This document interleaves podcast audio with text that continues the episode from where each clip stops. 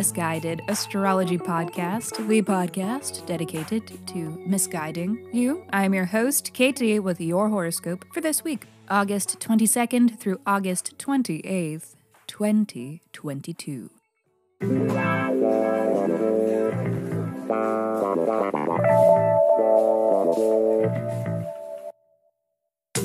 Welcome back to the podcast where I don't know you, but it may seem like I do because I am sharing musings that are based upon the sun and the moon and the planets and shit. Every week, I do a little sky spying and then report back so that you can know what the fuck is going on around here. The astrology is sound, but my guidance may not be. Totally up to you, okay?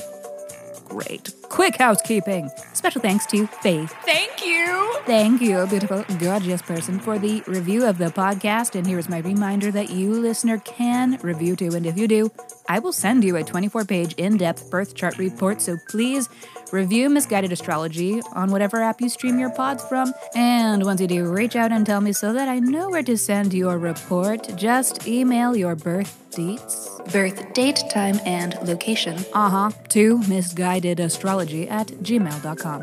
And hey, if you are interested in having me read your birth chart and putting it in the form of a really cute audio production that sounds a lot like this podcast, then go to my website, missguidedastrology.com, where you can order a pre recorded birth chart analysis, which will be my personal hot takes on your personal chart with all the sound effects and cuteness and editing and mastering that makes this podcast sound so good. It'll be a solid 50 minutes of you and I both getting to know you better. Email me if you have questions. And on that note, I need to hurry up and shut up so that I can keep talking. Because this is your weekly horoscope. Monday. Holy happy Virgo season!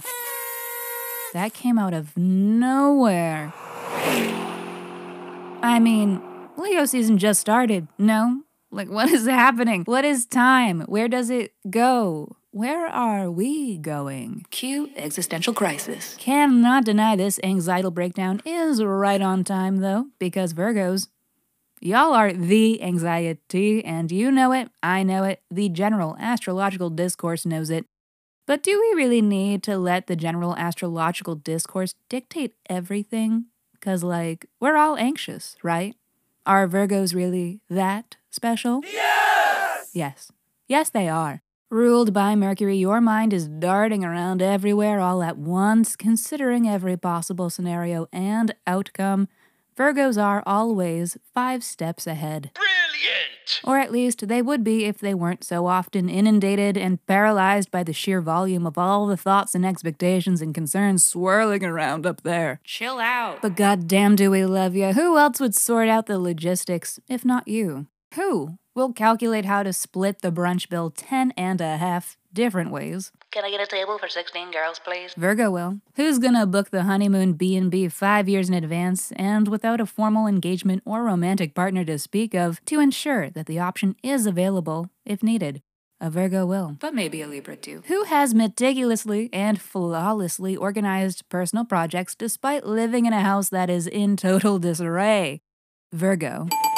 And Virgos, I know the general astrological discourse is all like, Virgos are neat freaks. which can be true. It can be true. You possess the skill and capacity, but you are some of the messiest motherfuckers I have ever met, for real. Like, it is only what the ADHD will allow you to hyperfixate on is the thing that will be organized and totally on point. Sometimes that fixation is a clean house.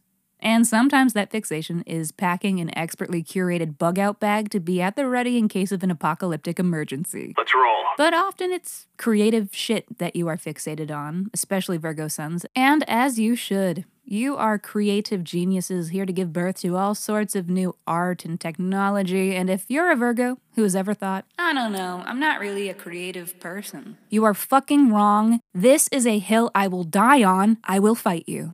So happy Virgo season!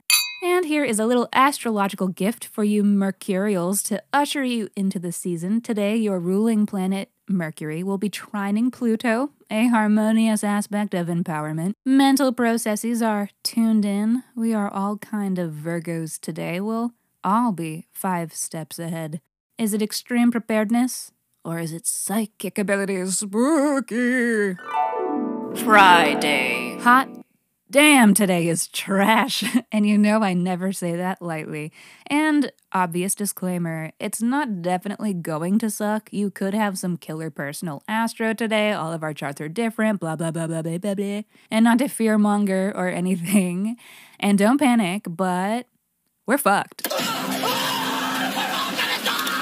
we're not we're not going to die but maybe but more likely than our untimely demise um, are the challenges with money love and motivation that are inherent in the astrology for today in a nutshell it's just to be really hard to get shit going let's walk through it two transits to discuss. First is Venus square Uranus, a transit about sudden or unexpected struggles with love or money, which is very cute and cool and totally fine and casual. So, don't forget your wallet, check your bank account, check on your lover or or don't check on your lover depending on which side of this chaos you want to be on. Maybe you want to be the perpetrator of the unexpected. And good on ya. The tables can't be turned on you if you turn the tables first. If you smell a fire in the distance, hurry up and burn that bridge. Yeah, that seems healthy. That's a good recommendation. Super healthy second transit as well. It is the Sun Square Mars which is all about challenges with passion, aggression, and energy. It's a dysregulated energy transit. So, this might feel like having an empty gas tank, aka you are burnt out, or it could feel like when you overfill the tank, aka you are bouncing off the walls, it combusts externally and the whole car catches fire. So watch out for this and other similar such explosions or outbursts throughout your day. People might be on edge. Uh, it is a very testy flavor. This is also one of the early Mars contacts of the Mars in Gemini retrograde situation that I was telling you about last week. So there may be some inaugural tensions, struggles, or motives that are providing a peek into what you may face throughout the coming months. So good thing we're all a little Virgo-ish these days because it is definitely time to pack the bug out bag. We get the fuck out of here. Let's roll down. Come on, back to shit. Let's go, motherfucker. Saturday. So, still feeling yesterday's transits, but now we throw into the mix the Virgo new moon.